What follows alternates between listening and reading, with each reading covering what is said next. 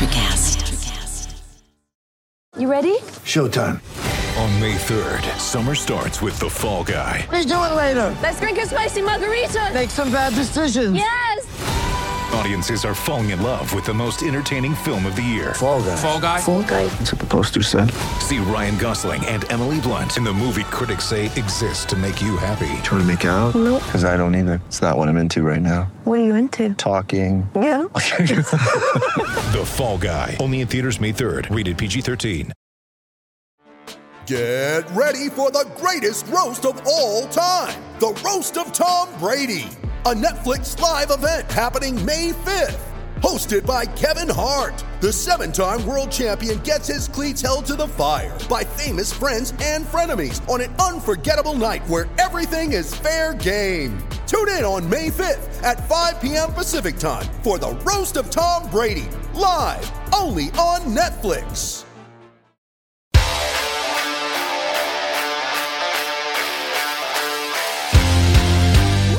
Welcome into Missing the Point. I'm your host, DK Sizzle, Dave Clark, back again with the weekly Power Rankings show.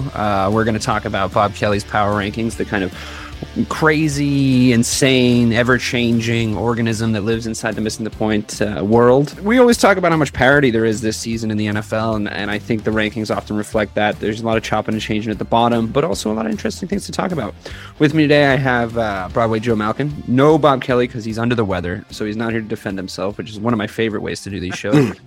Filling in for him is the birthday boy, Craig D'Alessandro, usually our producer extraordinaire, but I asked him if he had one birthday wish in the whole wide world, what would it be? And he said to cure cancer. And I said, well, how about you can just be on the show instead? And we thought it was a fair compromise. Close enough. So here's Craig D'Alessandro and Joe Malkin to talk to me about a ever-evolving but quite entertaining football season. And we're going to start right away with Power Rankings. At number 10, we have, and just for the listeners at home, we are recording this during the Thursday night football game between the Baltimore Ravens and the Tampa Bay Buccaneers. So we're kind of following along, but the context of this show won't really feature the result of that game. And it's not going to matter because neither of these teams are actually on the top 10, even though, you know, they might be next week. Which is kind of amazing.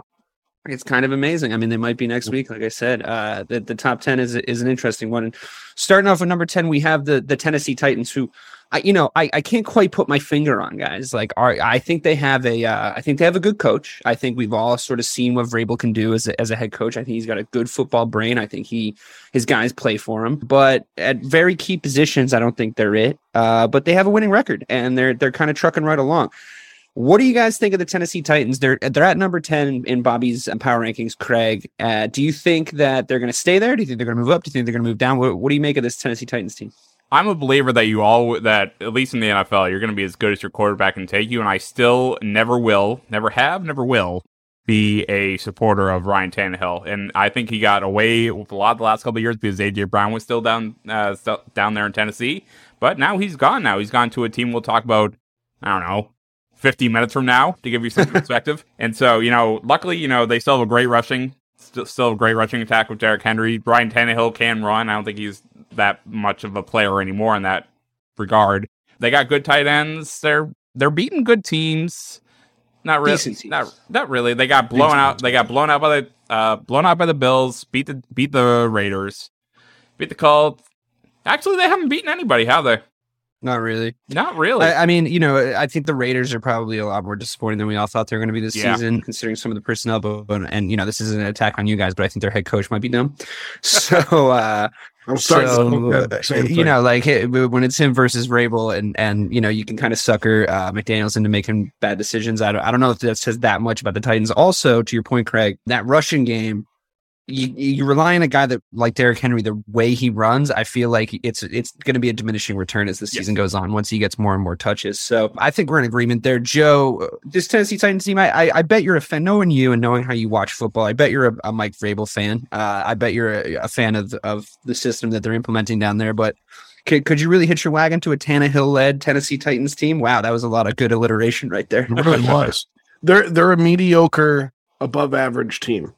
Like, they're going to middle. That's the kind of franchise they are. That's the kind of team it is. I think Vrabel is a good coach, and I completely agree with Craig that he would be better with a better quarterback. Yeah. We've really only ever seen him with Ryan Tannehill, so we don't really know what else he can do with a better quarterback. I think Ryan Tannehill's career was rejuvenated, and he's playing well. But again, you're hitching your wagon to a 6'4", 250-pound running back that is he's gonna diminish over time. Coming off knee surgery too, I think. Yeah, and I don't know really what else they have there. So, I mean, this 4-2 record is great for them, but you're beating teams like the Raiders and the Colts. And, I mean, the Colts just sat down the quarterback that they hired to basically who they thought was going to be the next coming of Phillip Rivers for them. And I think I'm with you on the Raiders now, DK. I think Josh McDaniels might just not be a good NFL head coach. And that says a lot about what John Gruden did his first couple years. He was winning games though, wasn't he? He was winning games. He was awful. He was the worst. And I don't know why they didn't stick with the guy that they brought in last year because I can't remember his name. They fell victim to this idea that's been sort of permeating around the NFL for the last decade or however long it's been since McDaniels didn't really get enough time in Denver, that he's this wunderkind that, I mean, you don't be a wunderkind for so long. Eventually you're just fucking old. But I mean, that he's this sort of great football mind that when unleashed as a head coach is going to put together like the greatest football team anyone's ever seen. When in actuality, I think we saw a lot of his flaws already exposed as an offensive coordinator in New England. Like, no offense, and you don't have to go through this anymore, but I think the Cam Newton-led offense of the New England Patriots might be the worst offense I've ever seen. And Josh McDaniels, that came from the brain of Josh McDaniels. So, I mean, we're not going to sit here and talk about the Raiders all night, but I guess I will begrudgingly admit that John Gruden's a better head coach than Josh McDaniels on the resume. There you go. All right, but he's a bum-fucking idiot. So. Clip that and put it on the interwebs, okay? I mean, look, it's not the most dynamic team to start out with in the power rankings, but I think they do deserve to be there. I think that there's a lot of discussion that could be had honorable mention wise for number 10.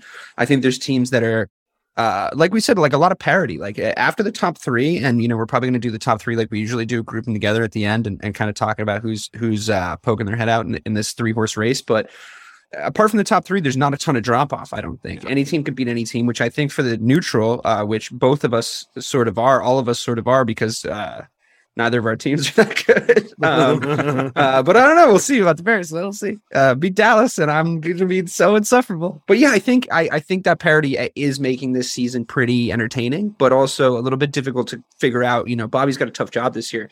A little bit difficult to figure out who is the top 10 best teams, and the lower you get in the numbers, you can probably tell me the best three and the worst three, but everyone in the middle could beat anybody else on their day. So as much as the Tennessee Titans might not be box office to talk about, I don't think that they don't deserve to be there, and I am keeping my eye on them because they could end up with a winning record. Like it could happen. They're going to lose to the Chiefs. They still play the Chiefs, but a lot of those other games are still up for grabs for them. I agree that Tannehill's not the guy, but could you draw some parity with the Giants and what Dable's done over there? I mean, you have a great running back, a mediocre quarterback, and you just figured out a system to get the best out of both of them while keeping them healthy. And you sort of rely on your defense to win you games. And I think that's, or your front 70 at least, if not your entire defense and special teams. But I think that's could be a model. You know, I'm not saying the Giants, and we'll talk about them a little bit later, are going to go to the Super Bowl and win anything with DJ at QB. But I think that they can get themselves to a certain place in order to make themselves a valuable team that players want to come play for and sort of escalate their stock. And I think the Titans are trying to do that, but maybe in a little bit of a different way. And maybe their quarterback's even more limited than Daniel Jones. I think he's definitely more limited, Tannehill is, than Daniel Jones. I'm not going to tell you that Daniel Jones is a better NFL quarterback than Ryan Tannehill right now. Yeah, I 6 and 1, half a dozen of the other. Yeah, exactly. I mean, we're talking about mediocre at best. One's playing better though. One's playing better than the other. But that could be a testament to the coaches. I mean, is Brian Dable that good of an offensive mind?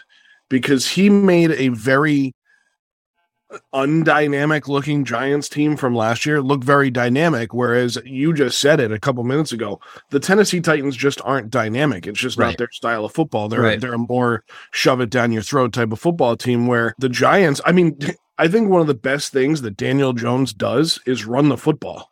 Like, honestly, he has these big runs, he finds space, and he's still doing that with a completely new offense put in place. So I think that allows them to be a better team than I think they will be a better. Well, they are clearly a better team than the Titans. They're halfway up the list, but yeah, I think you're spot on. Tennessee's not dynamic. Dable might be a better coach than Mike Vrabel. I think we got to give it more than 7 games, but yeah, I mean, that might be a reactionary thing going on, and I'm sure we'll be participating in that when we get to number 5 in the power rankings with the whole New York. The whole of New York, essentially. What's going on? I know there. This is wild. That might be the most wild part of this entire time. Yeah. I mean, at least thankfully the Yankees came up short, but yeah, so New York are all over the football map right now. So there's that. Moving on to number 9, and the biggest disappointment of the season for me, easily, is that these Los Angeles Chargers. I really did believe in the numbers that Herbert had coming in. To me, it looked like he was gearing up, ready to have a breakout MVP style year. You know, you saw stats like the only guy who's got more yards per completion is Pat Mahomes. You know, you gave him the old eye test, and you saw a guy that was so pro ready when he came in, and he was just getting better and better. And not to say that he's like a massive disappointment, or he's like a bad QB or anything like that. I just think that he's hit a little bit of a slump coming into this year. I think is like, you know, we're talking about dynamism in the offense. That's definitely lacking. You can say Keenan Allen's been hurt for most of the year, but I think we're agreed that you got to, if you're Justin Herbert and you want to be the guy that everyone seems to think you are, you got to be able to do it without Keenan Allen. Now they are 4-3. It's nothing to sniff at, but it's been a difficult 4-3. It hasn't been anything to write home about. So where do you see this Chargers team going from here? You know, I think there's some parity between them and the Bengals, the way that, you know, both teams look like they could break out in either direction. It seems the Bengals, and we'll come on and talk about that. It seems the Bengals have broken out in the correct direction. Joe Burrow kind of finding his own. Becoming the guy that he was at the end of last season and into the playoffs and in the Super Bowl, quite frankly, despite fearing for his life for the entire time. The worst offensive line in the history of the Super Bowl, playing the best defensive line, one of the best defensive lines. But I think the Chargers got to shit or get off the pot at this point, right? They got to decide what kind of team they are and if they want to actually have a dynamic offense and the defense that was on paper coming into this season. Well, the defense hasn't been awful. I think they've lacked on offense. And yeah, Keenan Allen's been hurt, but Keenan Allen's been hurt most of his career. I mean, he just can't stay on the field. Austin Eckler has had injury problems here and there. He's still great, though. I mean, he's sort of saving them right now. Sure, without a doubt. I would say he's a top 7 back in the league, top 10 at the worst. Yeah, it's a good football team. They're 4-3. They play in what we thought was going to be a tough division, but clearly that hasn't happened. Really, they only have one team to compete with out there in Kansas City. They'll be fine, but I agree with you. They need to find that dynamism. I don't think Brandon Staley is the best coach, and you just kind of compared them to one of the next teams we're going to talk about in the Bengals. I mean, I had Zach Taylor out. Well, in 2020, I was like, he's gone. And then, you know, then he went to a Super Bowl, and I think he ended up being a pretty good coach. He's in his 3rd year now. They're still playing well there in Cincinnati. Brandon Staley, I don't know. You know, and this is kind of the coach's theme here right now that's kind of jumped in, and it'll continue with the next few guys too. But yeah, I think the Chargers need weapons. I think they need to go out and get him more weapons. I just don't think he has enough to throw to. I don't know if he's a guy that's going to make his receivers around him better. I think Mike Williams is a very good wide receiver. I think he's got Austin Eckler out of the backfield. He just needs more weapons and to be able to spread the field, and the defense will be fine. Yeah. I wonder if we can even make this comparison now, too. It's definitely not as big of a loss as Chase going down for the Bengals, but Mike Williams, it looks like the quote was weeks, not days for him. Yep. With the injury problems in the receiving core for Justin Herbert, I wonder if this is a make or break moment for him, though. If he can sort of help alongside the coaching staff, and, you know, like you said, I don't have a ton of faith in that coaching staff after these games. I think a lot of the mistakes that they're making seem to come directly from what would normally come from a coaching staff. The communication doesn't seem there.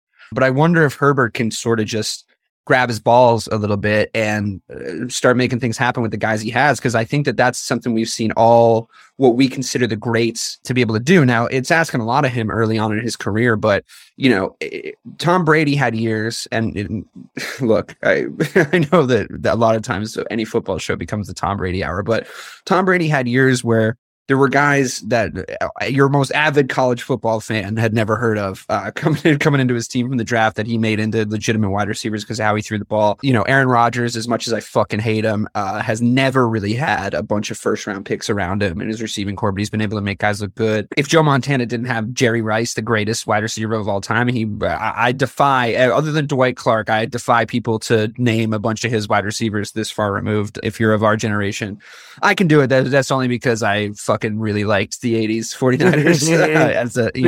That was a great time for football. Yeah. I mean, I wasn't alive, but coming into my football fandom and sort of doing the history reading part of it, I really enjoyed their highlights. I really enjoyed Joe Montana as a guy and as a representative of the game. And also sort of, not to go off on a tangent, but sort of the dichotomy of him being a Notre Dame, like All-American, and coming in and being that dude in the NFL and that being the prototype of a quarterback. And then to change that sort of in the modern era as the undrafted guy that no one's heard of, that has like the kind of pathetic combine to come in and be the GOAT.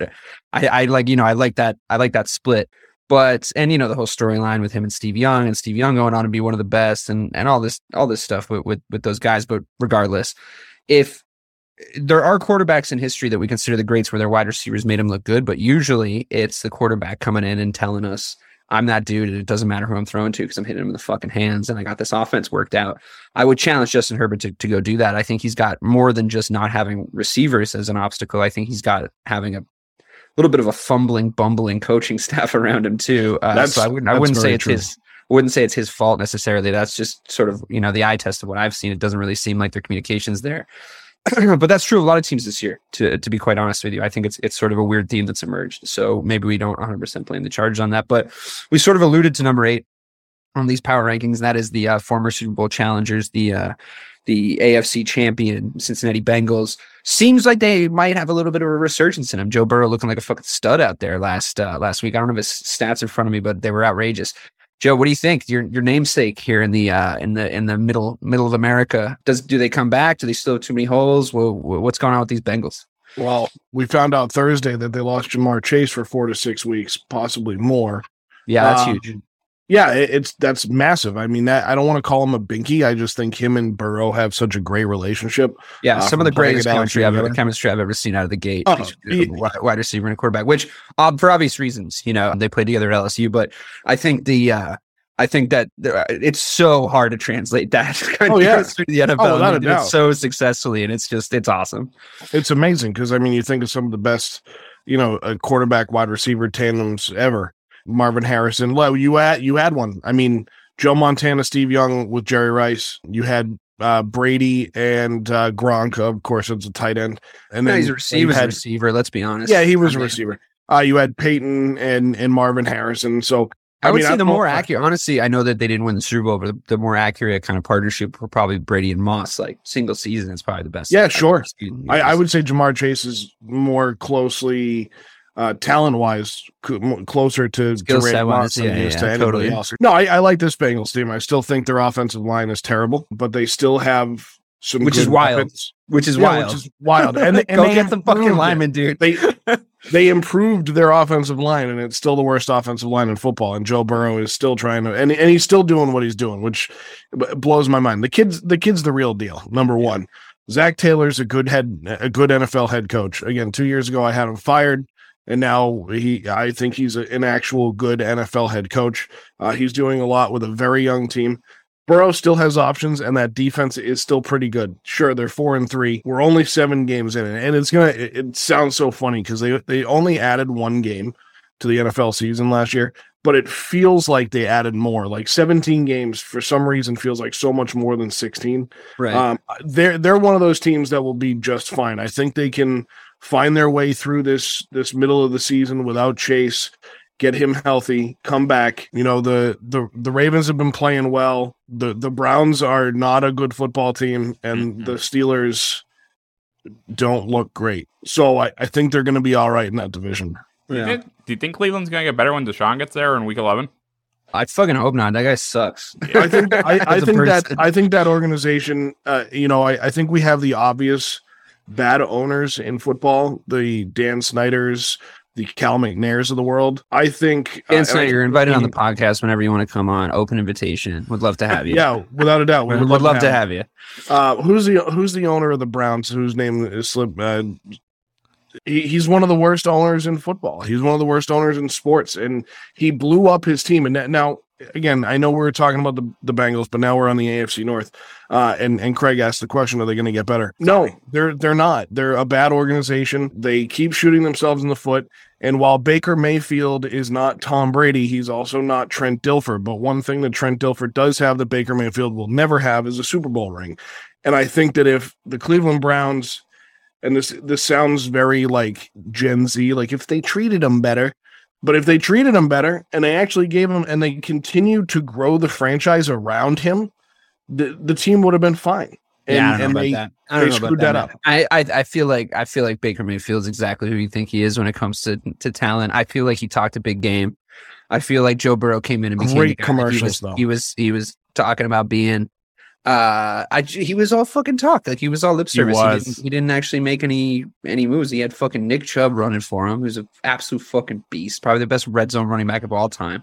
You know, this is a guy that had everything that he needed to be successful, to be quite honest with you. And like, except for a competent owner and a good head coach.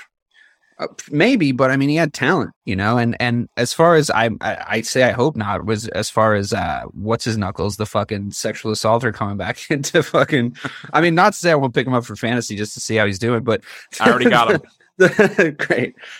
Craig's doing a fantasy season where he's just like, I'm going to stash everyone. All these guys that are suspended, retired. The second half of the season is going to be great. But here's the thing. Like I think that he's probably going to come in and be the best quarterback the Browns have ever fucking had.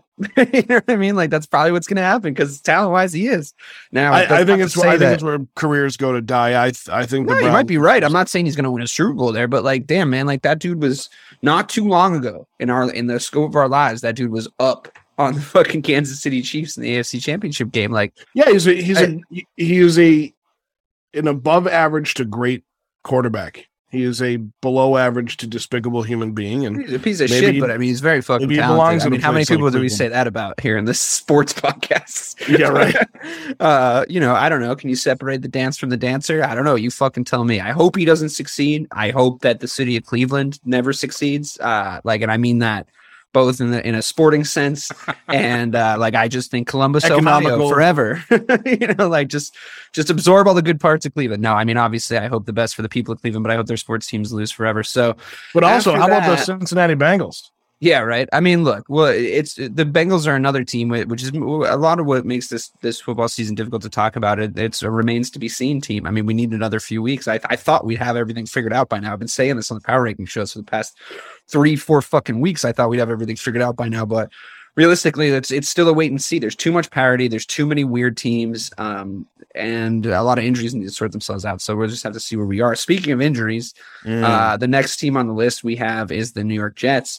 I think deserving of the number 7 spot in the Power Rankings, quite frankly, because of their play, the teams they've beat, which I'm always harping on Bobby to factor in strength of schedule more on these Power Rankings, because a lot of times it's like, that team's 6-0. And it's like, well, who are they beating? They beat the fucking Bad News Bears. You know, like nobody gives a shit about the teams they've beaten now. The Jets, they went out and beat the Green Bay Packers. For whatever you have an opinion on their season, Aaron Rodgers is everybody's fucking darling, you know, ayahuasca or niahuasca. So at the end of the day, that's a good win. I really liked Sauce Gardner walking around with the cheese head. But Breece Hall's hurt now, and there's some other injuries that look like they're going to be season ending. Where do you say it for me? I won't bury the lead here. For me, if any of these kind of high record, unexpected teams are going to drop off, for me, it's going to be the Jets. Injuries, their personnel in general, like what I thought they were going to achieve coming into the season. But there's some other teams on this list we might come to where that might be your guys' opinion. So, Craig, I'll start with you. What do you think of this New York Jets team? Unbiasedly, I understand that they're in your division. They are a representative of the city of New York. But if you can try to put your sort of unbiased hat on for this New York Jets team, where do you think they're going to go, up or down on this Power Ranking? No, I think the Jets right now are probably the, I don't know, second, third best team in the AFC East right now, which is something considering 3 out of the 4 teams in the AFC East. And you guys are playing this upcoming week, yes? This game week? Yeah. Playing them at 1:00. That'll tell us a lot, I think. It will, but as far as the Jets go, I like this Jets team. I've always liked the Jets. I don't have this bitter hatred of the Jets that some Patriots fans do. And for good reason, they're a good team now. Breece Hall was having such a good season. It sucks he went down. He was having a great rookie year. They just brought in, who was it, James Robinson? James Robinson. Also, you know, he seems to be, he's fitting in. The locker room talk seems good. They also lost a big offensive lineman this week. But their defense, man, they have such a good defensive line, and their secondary is second to none right now. They had a great offseason. I can't even come close to denying that.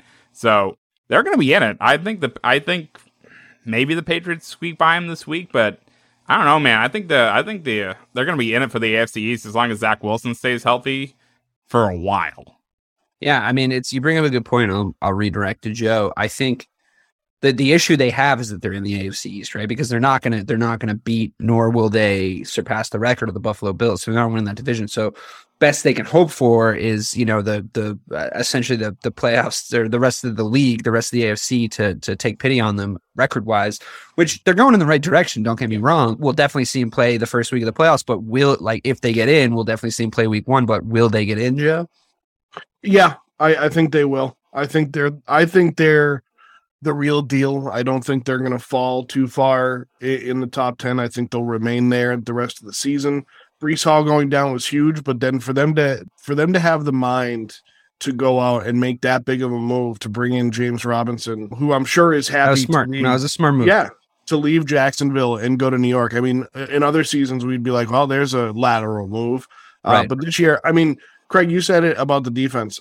Robert Saleh has always put together good defenses. He did it in San Francisco. It's the reason why everybody keeps saying, "Oh, Jimmy G, the defense got you to the Super Bowl." Great, good, because now he's got the New York freaking Jets at 5-2 in Week 8 of the NFL season. And ever since he came out and was like, "I'm keeping receipts on people talking shit about the Jets," I don't think they've lost. So basically, he's a motivating guy. He clearly has his guys playing well for him. Zach Wilson looks like an actual NFL quarterback. They got him some weapons in the offseason. I don't think the loss of Breece Hall is going to hurt that team very much. Well, Michael Carter's a good running back, dude. Like I don't think he's Breece Hall, but I think he's a good running back. I think he's going to come in and I think at least alleviate some of the damage, because it's not as if they were relying on him to be Saquon Barkley in the first place. He was having a great season, don't get me wrong. But, you know, we talk about this all the time with running backs. Like, it's really difficult to tell unless you replace the running back how much of it is the offensive line, how much of it is the scheme, how much of it is that they're afraid of the quarterback, which I'm not 100% convinced that that's the case in New York for either New York team, to be honest with you. But I think Michael Carter can come in and be a serviceable substitute. I wouldn't be wholly shocked. What about you? No, I wouldn't be. You can also run on the Patriots, as we learned last week. Well, I was just going to say this week is a big test, and I say this unbiasedly, and I say this because one, Patriots teams have beat the Jets the last 12 times in the regular season. Barack Obama was still in office. When Obama was still in office. Now, granted, they lost the days 2 years in a row in the playoffs. But no, I think this is a very telling week for the New York Jets as a football team. They're going up against a divisional opponent that they haven't beaten in a very long time. They do have a few injuries. The Patriots are probably going to be a little pissed off after their blowout loss to the Chicago Bears. Would you call that a blowout? I would. I think it was. I just wanted to hear you say it again. Nope, it's an absolute shellacking. It was an absolute shellacking, Dave. And I you know, it was so funny because I was like, "Oh yeah," I literally had that. I was like, "Oh yeah, Dave's a Bears fan," and it had just been so busy, and I'm like sitting in the stands watching the game. And no, it was an absolute shellacking. And well, you know, the point I made since we're about to move on to the Minnesota Vikings, and I think this is a good segue. The point I made about that game is I think you guys might have just caught us on the worst possible week to catch this team. Like, I'm not saying we're going to go on. The Bears are going to go on to you know, win the Super Bowl or, you know, even make the playoffs. But I think there's been a lot of almost games for us. It's not as if we've been losing badly to teams. It's just been like, oh, we're there, we're in the game, which is, I think, what the young team should be the philosophy. It's like, just stay in the game and like give yourself a chance to win. And the ball was just like never in Fields' hands to win, and when it was, like, people were letting him down. So once it was, and once he was like trusted more, and that was clear what happened with the Patriots. It was like, let's just lose or win on Justin Fields. Like, let's let it happen. And that dude is fucking dynamic. Like, he had an outstanding game. That might That might have been his best game as a professional football player. Easily, not even close. It's like easily his best game. And I think that what you can do now, what you can draw from that game is you can say, okay, and we're coming on to talk about the Minnesota Vikings. This is where I talk about this. Okay, is that division really locked up? Because the Packers don't look that good. The Packers don't look that fucking good. The Minnesota Vikings, I think there's a little air in that record. Yeah, I really do. I think there's a little air in there, not a lot of meat. I think there's a world in which we maybe catch up to these fuckers. You know, the season is young. I mean, I don't want to get completely out of hand. I don't want to be Bobby when the Cowboys win a game by 2 points. But I think, we're coming in to play Dallas this Sunday. And if we put on that same performance, win or lose, if we come close, there's a lot to take from it. And all I would ask of Justin Fields, if I was showing him game tape this week, is when you start to run, once the play broke down, when you waited until the last possible second, when they thought they had you, that's when the big things happened. When you were patient, when he broke off, when he went, the play's broken down and he started running, not so much. So patience, he's the most sacked quarterback in the league right now. Like, that's just the case. So it's tough to ask patience of a guy like that. But, I'm looking at this Vikings team Before we move on to that, I kind of want to relay that back to my final point on the Jets, because so I look at the game that Justin Fields had. Eberflus, yeah, they are similar. Their offenses are sort of built similarly. But Eberflus put together a really nice game plan against the Patriots. He outcoached Bill Belichick on Monday night. Like, that's plain and simple. Justin Fields played the best game of his career. Eberflus outcoached him, and he exposed the defense. Whether it was good or bad, he exposed the defense to the entire NFL for the New England Patriots. And I think that comes back to the New York Jets, where they are similar offensively, the Jets and the Bears. But also, now you get the Patriots on a little bit of a short week. Some guys are banged up. There's been some trade talks. You kind of put yourself into a situation with a quarterback controversy. This is a huge game for the Jets. If the Patriots come out and win this and put the Jets to 5-3, I might have some more questions about it next week. But if the Jets go out and beat the Patriots, the Jets are the real deal. And I'm not saying that because I think the Patriots are good. Oh, there's a game plan there for them to use. Right, without a doubt. Exactly. And I think if they use that and they execute that the right way, they beat New England, they knock New England down another peg, and they keep climbing up the ranks in the AFC East, and they're a good football team. And that's And I know you guys, they did the NFL show already this week, but I would have the Jets beating the Patriots this week in the Meadowlands.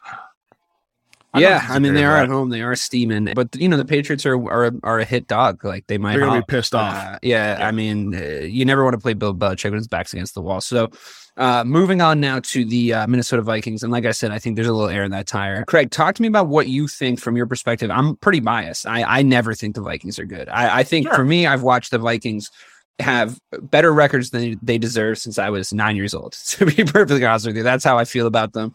I think Kirk Cousins, wee lad. Yeah, I think Kirk Cousins in primetime is a safe bet to always fail. I think all playoff games are in primetime, and maybe not the traditional time slot, but they're under the lights, and he's under the microscope. So I just don't see him doing anything. But I mean, can you make an argument in the other direction? And if you wouldn't mind, tell me how hopeful I should be that the Bears might be able to catch them after last week's performance.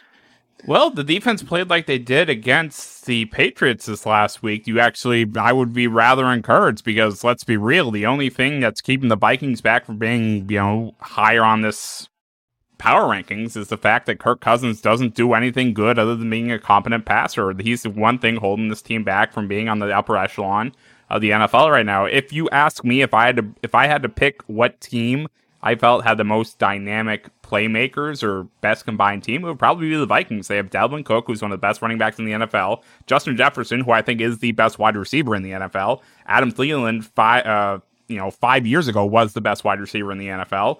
They have Irv Smith at tight end. I would make an argument for Cooper Kupp still, but I hear what you're saying. Arguably. Let's put it. Yeah, but he's up there. He's there. Yeah. He's right there. Irv Smith has been a competent tight end, and there aren't that many good tight ends in the NFL. And their defense has been out there too. The only thing keeping them back is Kirk Cousins. When Kirk Cousins is under the lights, he melts like Donald Trump in that one video where he just hates it. He's like, "Turn those lights off. I don't like them." But when it's 1 o'clock or when it's 4 o'clock or earlier, when it's not a prime time, when the focus is not on him, he lights people up. He doesn't do anything good. but he doesn't do anything bad enough to put the Vikings in a position to lose.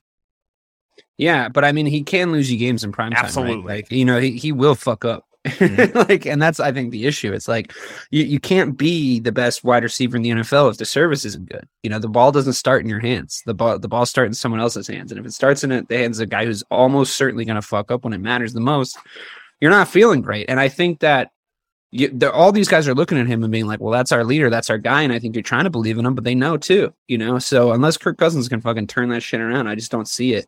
And I think there's a good chance we catch him. Joe, what do you think about this Vikings team? But there is a thing with the Vikings.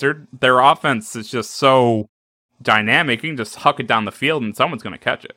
Yeah, you would think that, but yeah. I mean, it's like literally never worked when it matters, you know, like it works, like you said, it works at 10 a.m. I mean, it's my time, 10 a.m. on a Sunday, but it doesn't necessarily work on Sunday night. And I think that says more than the time slot. That says, you know, do you grow when it matters most? Do you rise to the occasion, or do you shrink like a violet under the light? And I think that that's what we've seen about Kirk Cousins. Now, I'm not saying he can't go on to prove me wrong.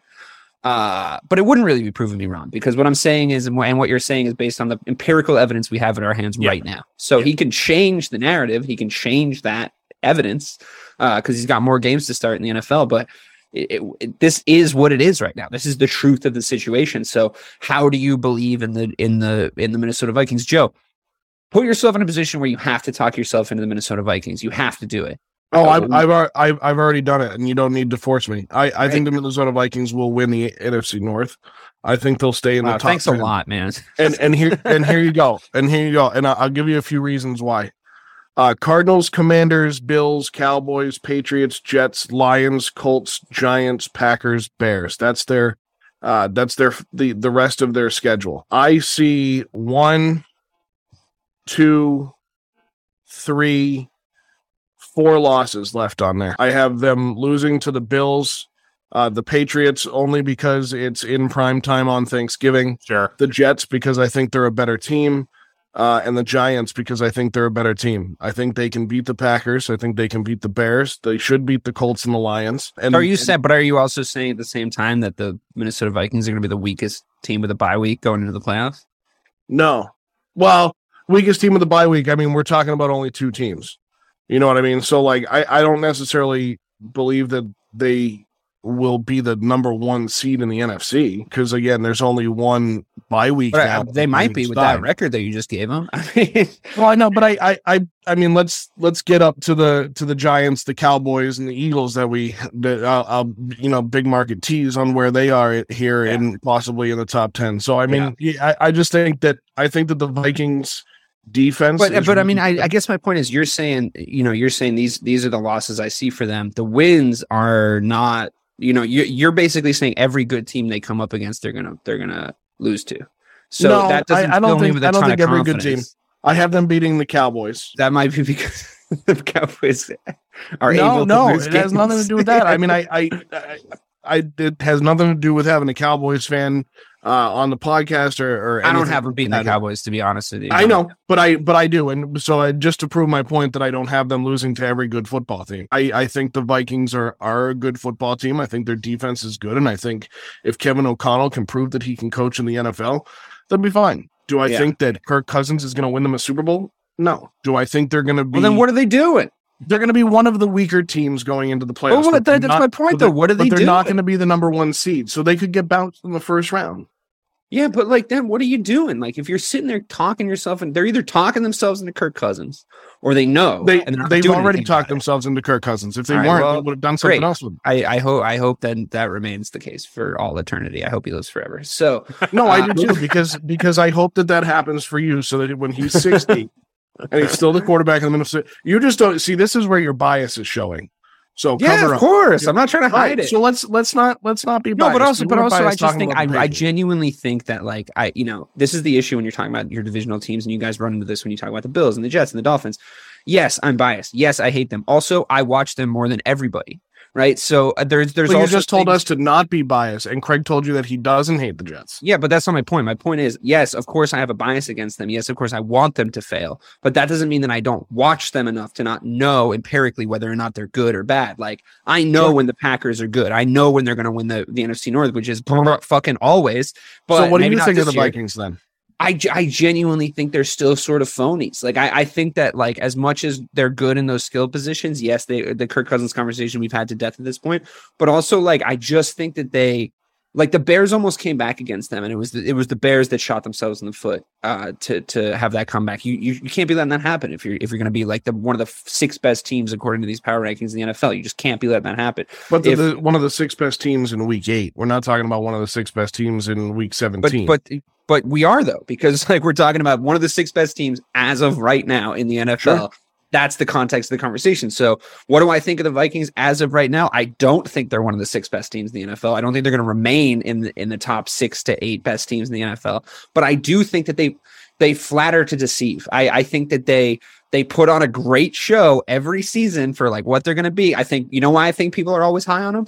Because I think you can get 4 to 5 guys out of the Vikings that appear in fantasy football leagues that hurt you or help you. And I think that's why people are always fucking high on the Vikings, because they operate from a perspective of fantasy football. Not to say that I don't, know a shitload more about the Chargers, because I drafted Justin Herbert and Mike Williams, if you couldn't tell from our Chargers section of this fucking podcast. But that, I think, is what the Vikings are. I think they're a fantasy football team. They're a fantasy. They're fucking imaginary. So I think, I mean, this is a great little marker post. I'm glad we had this conversation, to be totally honest with you, because this is a great marker post from this point forward. This is the week where it's do or die, get good or get bad. Teams are going to have to start winning, and teams are going to have to start losing. Not everybody can be fucking 8-9 or 9-8, you know? So that's just not how the math's going to shake out. So I think we look at this Minnesota Vikings team. I think you have a very good point and a very clear perspective on the idea that they have a ton of skilled players. I think that Craig has a very good point and very clear perspective on the fact that they maybe have, you know, players at the top of their position, but their quarterback might let them down. Yeah. And what I'm telling you is, this might be the week to figure it out. We don't know the answer, but I'm glad we had the conversation so we can mark this in the post and say, you know, either you were right or I was right. And I hope I'm right, because I think I'm more of a fucking emotional horse in the race, but, like, whatever. It's what it is. We can't tell. None of us can tell by the way you're jittering and scratching your neck as you're talking about. Listen, here's the thing. I agree with you that they have studs all over the field. I really do. Sure. But at the most important position on the field, yeah, they don't. I'm glad they bought the best paint in the store, but if you don't have a good painter, all that is a color. So moving on from the lovely Minnesota Vikings, let's talk about the New York Giants for a second. A team, I'm sure, when you win 5, the two heartbreaking Super Bowl losses probably don't haunt you too badly. But since the theme of bias has emerged here, has it been hard for you, Craig, to look at the New York Giants sort of emerge when you thought they were going to be shitty this season? Or can you look at them now as a team, much like you said about the Jets, that, oh, great, I like this team. I like the coach. I like what they're doing. I like Saquon Barkley, even though I traded him to Dave. Like, what? How do you feel? Well, Saquon Barkley is a huge reason why I like, obviously a great reason why I like them. Other than that, I don't know how that's going to go for them moving forward. We'll see how it goes. Of course, he's been injured. So, pretty much the only difference I see between this Giants team and the previous ones is brand new coaching staff, and Saquon Barkley's actually healthy. I'm not going to lie to you and sit here. I don't know a lot about the Giants. I think they're keeping him healthy, though, right? Like, I think the way they're using him is a little bit more responsible. I think he's where he has been in the past, and that's one of the most dominant running backs in the league. And that's going to be enough to keep them on, keep them on pace on there the entire season. Their upcoming schedule is not that difficult, so I think they're going to be in it for a good chunk of the season. But when it comes to crunch time and it comes down to which quarterback is better, the questions are going to be there. And if Saquon Barkley isn't going to be able to do it, and I don't think in this NFL, if your best player is a running back, you're really going to go far. And yeah, that's always been true, right? I think we sort of have that as a truism on this show at this point. And I do think with Daniel Jones, there was talk coming into the season that he was going to be a bust, and now he's not playing particularly well, but his team is what they are. He's winning football games. Yeah. I don't think you have quite as much of a body of work to criticize him as you do, like the Kirk Cousins of the world, where you could say he's winning football games, where when he's going to stop.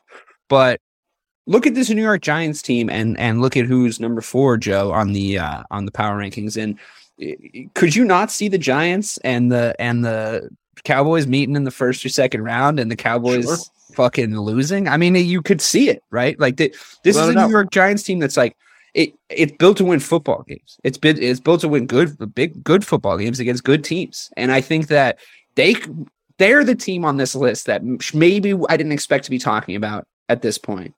But they're the team on this list where I could see them winning a couple of games in the postseason based on how they're playing. What do you think of this Giants team? I know you're big on head coaches, so I am. Well, here's where we are with you. Brian Daboll has proven himself as a very good defensive coordinator in the NFL, and he is one of.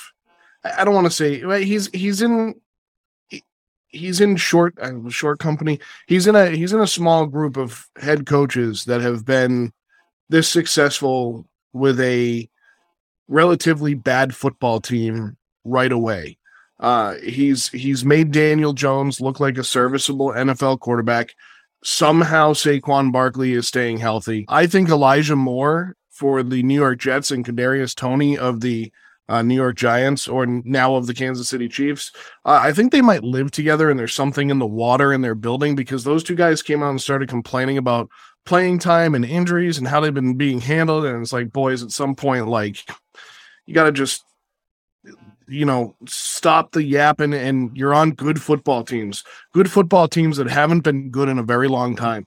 Of course, the Giants have been good more recently than the Jets, but you're on very good football teams right now. This New York Giants team is the real deal. But Dave, as you just said, their handicap is going to be the fact that they are currently playing in the best division in football, save for the Commanders, who are not, they're not awful, but they're not a good football team. Like, they're awful.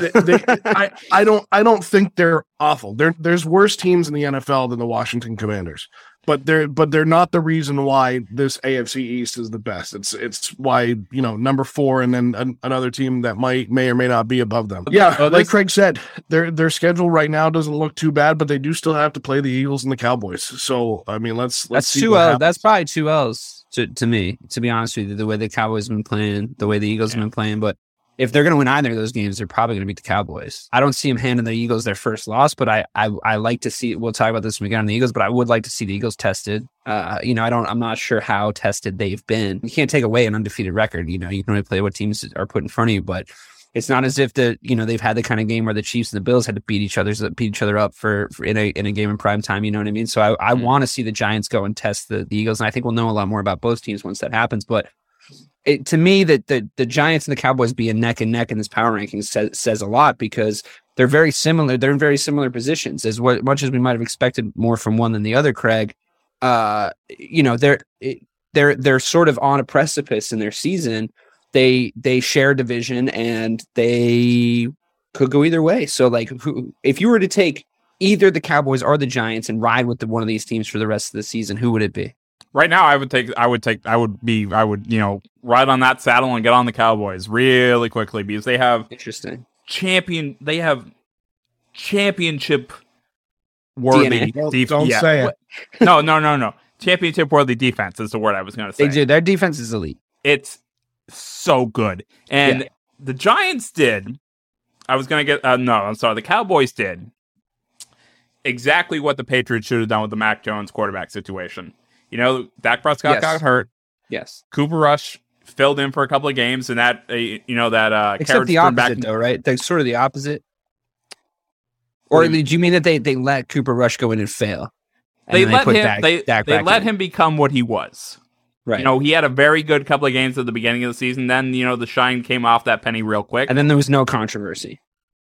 What they did was they named Dak, you know, Monday. Dak's the starter. He'll be starting against the Jaguars. Came in, didn't do that well against the Jaguars. No, I'm sorry. That was the Giants. I'm looking at the Giants. Whoever the Cowboys faced last week. Didn't have a good game. I think he drew two or three interceptions, but they stuck with him. They proved that. They let him know that he is the guy, and there's no question about it. And that's where the Patriots screwed up. But going back to the Cowboys, they're still the Cowboys. They're still going to be a good team. You know, they're going to shit their pants in the postseason probably. But until then, they're going to be up there in the upper echelon of the team. They're, you know, Jerry Jones loves paying for great regular season wins. I think that there's a little bit of a fact emerging in Dallas, though. Like it or not, I think that their offensive coordinator might be lacking in his creativity and his ability to put together a really good offense around the players that he has. But at the same time, there's guys like Zeke emerging back into kind of what they paid for. They are establishing a running game. And they're going to ride with Dak one way or the other. So what do you think, Joe, as essentially the guy with the perspective on the coaching staffs across the course of this podcast? What do you think? I mean, Kellen Moore, right? Is their offensive coordinator. And I think that, I've heard his name too often for an offensive coordinator to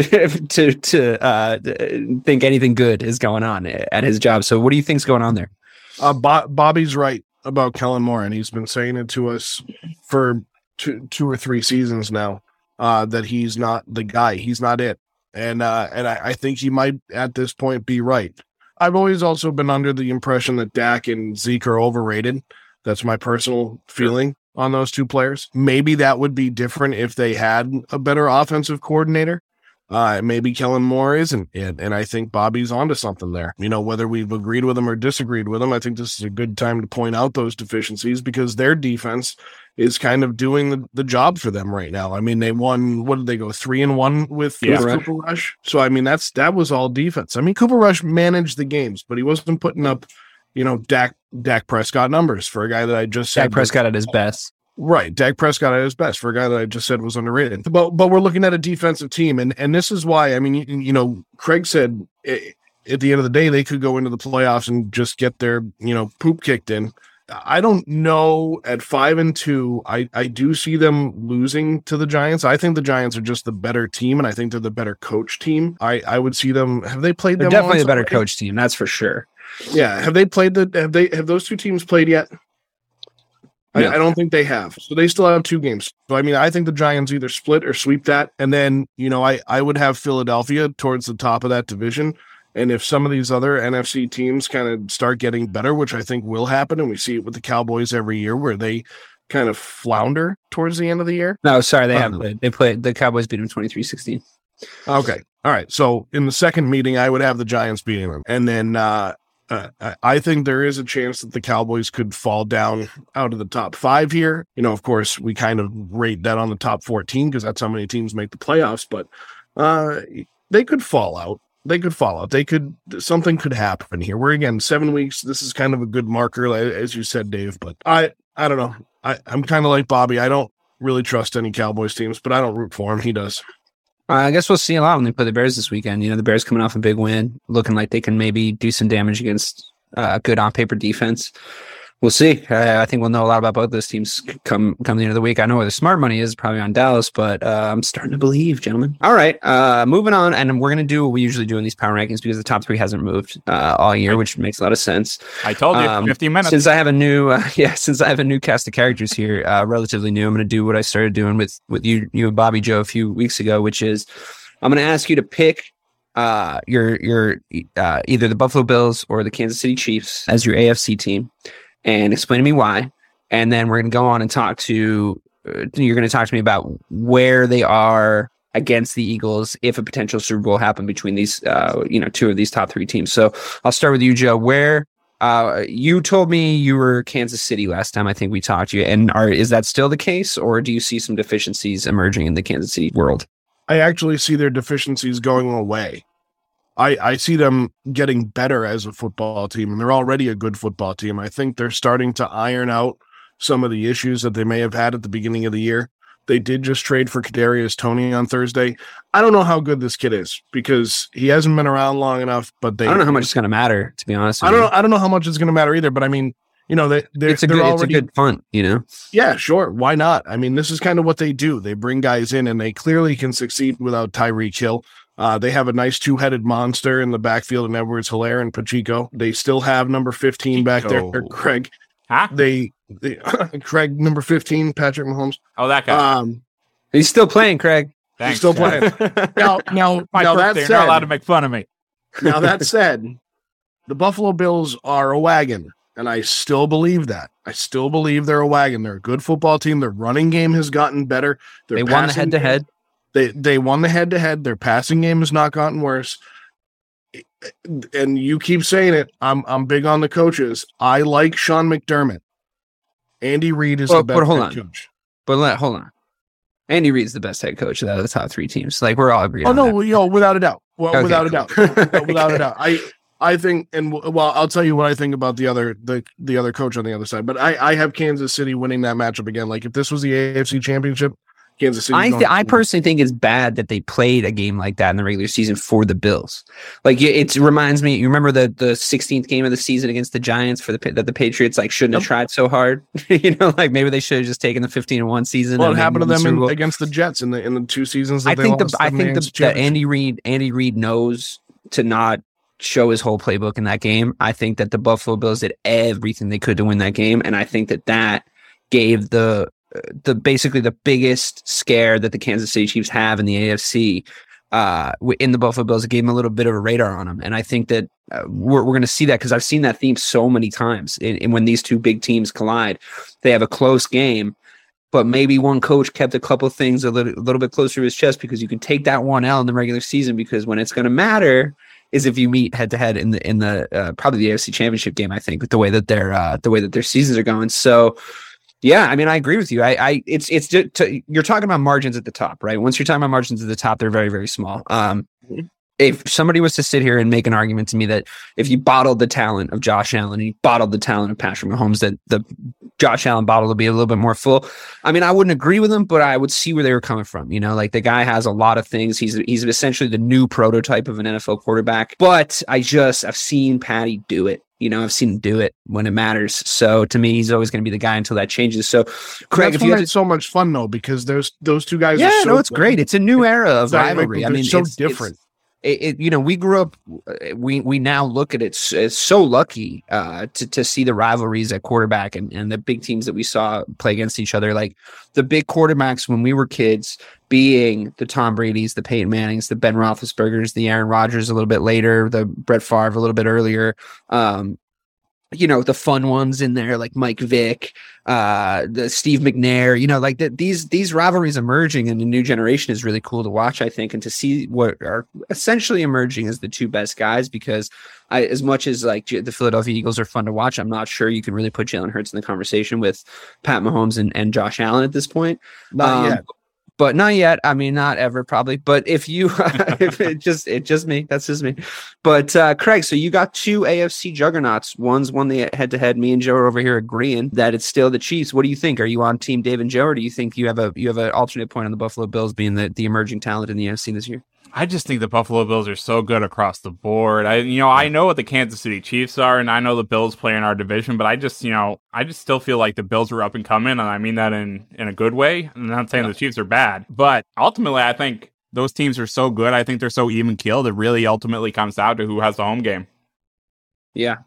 Yeah, that's a good point. I mean, sure. I think a lot of people are putting a lot of onus on the fact that the Bills rode into what's probably the hardest stadium to go into right now in the NFL and win a game. And they went into Arrowhead and they won. I think that's a really different proposition in the playoffs. And it's a really, really different proposition in an AFC championship game, which is more than likely where these two teams are going to meet. Who do you think is going to get the home field advantage then? Because it sounds like you're saying the Buffalo Bills need it in order to get to a Super Bowl. The Chiefs. Tough. It's tough because I feel like it's these teams are just so close. It's really so they have stacked. They're stacked at pretty much every position. It's pretty much a wash. It's pretty, we've been saying that for coach weeks. Maybe I don't, I mean, I think Andy Reid is the best head coach of the top three in this top three. Andy Reid, but there's also something to be said for what he looks like in the playoffs. He does tend to come up short, despite and he did with the Eagles for so many years. But he does have a Super Bowl with Kansas City. I think he kind of washed some of that away. I think sometimes that's just going to happen. I mean, Andy Reid right now is the best coach in the NFL. Yep. Yeah. Right now, he's the best coach in the NFL. And I think Sean McDermott. Let me tell you a little something about a man named Eberflus. He'll get. I still got to tell you, and I don't want to keep going back to it, and I don't want to pump up your tires too much. But as disappointing as that game was from a Patriots standpoint on Monday night, knowing you, being on this podcast with you, talking to you every day, it was really encouraging to see that kind of a game plan and him have the balls to just go out and attack one of the greatest coaches of all time. That's the only way to beat Bill Belichick. You know, I mean, the unfortunate reality is that Doug Peterson put that fucking plan to paper as much as that guy's a douche. The only way to beat Bill Belichick is to beat him in his own game and go at him head to head. Yep. Without a doubt. He's a 70-year-old man. Just push him. Poor fucking guy. Well, yeah, but see, here's the problem. So is Andy Reid. Yeah. I feel like Andy Reid's made some sternish stuff, though. He's a big dude. So, you know, the theme of taking these top three as a top three over the past few weeks when we've been doing this power ranking show has been whoever comes out of the AFC is the champion. All three players in this podcast seem to agree on that. Does anyone think that at this point now, the 6-0 Eagles are beating either the Buffalo Bills or the Kansas City Chiefs in a Super Bowl? Craig? Are the Eagles going to beat the Chiefs or the Bills? I really don't think so. Yeah, I don't either. You know, there's, you know, there's a part of me that wants to say yes, but I just don't see it. Yeah, this could be a fun clip to play back when they're the Super Bowl champions. But Joe, do the Philadelphia Eagles beat either the Bills or the Chiefs? I mean, if they get the next AFC team on the list, I think they're Super Bowl champions. But do they beat either the Buffalo Bills or the Kansas City Chiefs right now in a Super Bowl, prime time, primest of times, the most watched show in America? Do they win that game? No. I think they're the best team in the NFC right now. There's only 4 teams in Bobby's top 10, and that's actually pretty close across the board. Actually, 10. With all of the, what did I say? Nothing. Don't worry about it. What? Don't worry about it. You just threw me all off, Craig. You know what, man? What's wrong with you? It's your birthday and you just think you can do whatever you want. Philadelphia Eagles aren't beating either one of those teams. And I actually disagree with you, Dave. I think if the New York Jets met the Philadelphia Eagles in the Super Bowl, the New York Jets would be your Super Bowl champions. I do. I think see that happening. I don't see right now. I am where they're 6-0. So I'm not at the same place I was with Zach Taylor that I am with Nick Sirianni, but I think Nick Sirianni is actually a fraud. I don't think he's a good NFL head coach. I think right now they're rolling. I think they have the personnel. I think they've made the wise roster moves. I think they've put the best players on the field that can fit with the other best players on the field. Their defense is really good. They're a good football team. I just don't see Nick Sirianni having it in him to beat Buffalo or Kansas City in a Super Bowl. And I think Robert Saleh would beat him out too. And here's the thing I'm looking at. You know, they're 6-0 right now. The only time they've scored over 30 points was opening week against the Lions. And then I look at the record. Like the schedule, I've been saying it. That's the schedule. I've been saying it. I just looked at it and I was dumbfounded. So they beat the Lions. They blew them out, but they also gave up 35 points in that game as well. They beat the Vikings. Great. Blew out the Commanders. This is my whole point about the Eagles all year. This has been my whole point. So then the Jaguars, the Cardinals, and the Cowboys, which was a good win. But then just look at the schedule. That's a divisional win, though, so you got to take that with a grain of salt. Sure. Know. But then just look at the schedule going forward. They got the Steelers this week. They'll win. Then the Texans. Then the Commanders. They'll win that. Then the Colts. They'll win that. Packers. They might lose that. Titans. They might lose that. They match up kind of badly against the Titans, but they could potentially be like 12-0 by the time we're at this point, you know? Mm-hmm. And then they're like undeniable because of their record, but this has been my whole point. Every week for the past 6 weeks, we've done this power ranking show, and I've said, what happens when the number one team on the power rankings meets either the 2 or the 3 team in the biggest game of the season, and no one, including the man who makes the fucking power rankings himself, has been able to look me in the eye and tell me that they win that game. I can't. So, right now, the Eagles are the number one team in the NFL, and I don't necessarily believe that because 100%. They're undefeated. I'm not saying they should be. I'm not saying they shouldn't be number one. What I'm saying is, and I'm not even saying that they're not the number one team in the NFL if tested. I'm not even saying they're not that. I'm saying they haven't been. So it's important to remember that there's definitive flaws built in on paper to this Eagles team. They're completely untested when it comes to huge games against elite teams. And I think there's a world in which they play either the Buffalo Bills or the Kansas City Chiefs and they get fucking blown out. It's like, these are two teams that are so good, and they're so good. Why? Because they play really good teams all the fucking time, and they win. Play to win the game. Yeah. And on that note, I think we can walk away. But go ahead, Joe. Just one more thing on Seattle's team, and it's not necessarily a defense or against Bobby here or you either. No, it's not his fault. He has to put them at number one, and they are number one. But this is what I'm going to say, because he doesn't have to put him number one, because in 2020, when the Steelers were undefeated and they remained undefeated and they started 11-0, he had them at number one too. but he had them at number one once. So what I'm saying is, it's like, just in the context of football, I don't think he's wrong here. I will just say, like, you look and think that there's probably more of a chance that they're not frauds than team that seemed to make everybody really mad, which I get great enjoyment out of. But I think that when you Philadelphia Eagles team, like, there's probably a higher percentage chance that they are legitimately this good. They are 6-0 good than that Steelers team. So I get it. For me, if I was making these power rankings, which I don't, so it doesn't matter, I just host the show, the Kansas City Chiefs would be number one. That would still be true of me, but like Bobby told me, he admitted it. He said the quiet part out loud. He was like, "That's boring." So that's why we have this. And honestly, it's an easier thing to talk about. It's an easier topic to talk about when you have it like this. So it's great.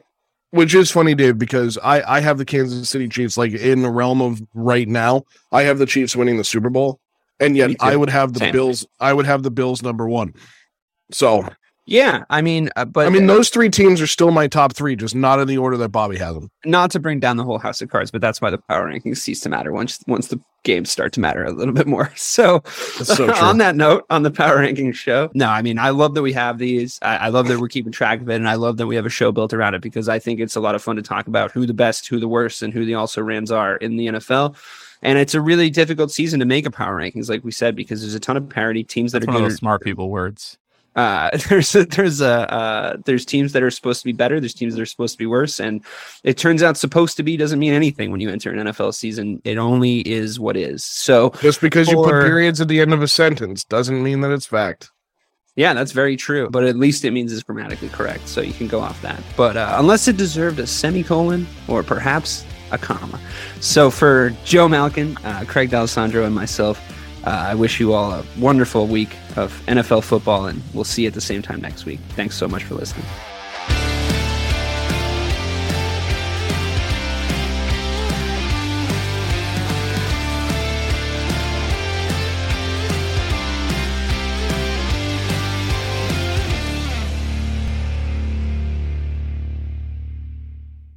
Miles, are you ready to record our promo for Season 2 of the Wanna Bet podcast? David, have you ever seen a grown man naked? Miles, we're not here to quote lines from Airplane. We're here to tell people that Season 2 starts August 18th. But I like Airplane. I know you do, but Wanna Bet is a sports betting podcast. Each week we bet $1,000 on the NFL teams and games that we love. Well, that sounds like fun. It is fun. And last year you picked over 60% of your games correctly. How'd you do? We're not talking about that. We are telling people that they can find us every Friday. So no more movie quotes. Roger. Electricast. Today is working for me. Do you believe that for yourself? Hey, I'm Pastor Julie, and I want to empower you through encouragement. Inviting you to my podcast, Big Truth Encouragement, where I unpack living a faith-filled life. I created my podcast for the ladies, but gentlemen, you'll gain something too. So I invite you to listen to Big Truth Encouragement on Electricast and any platform where you listen to your podcast. Electricast.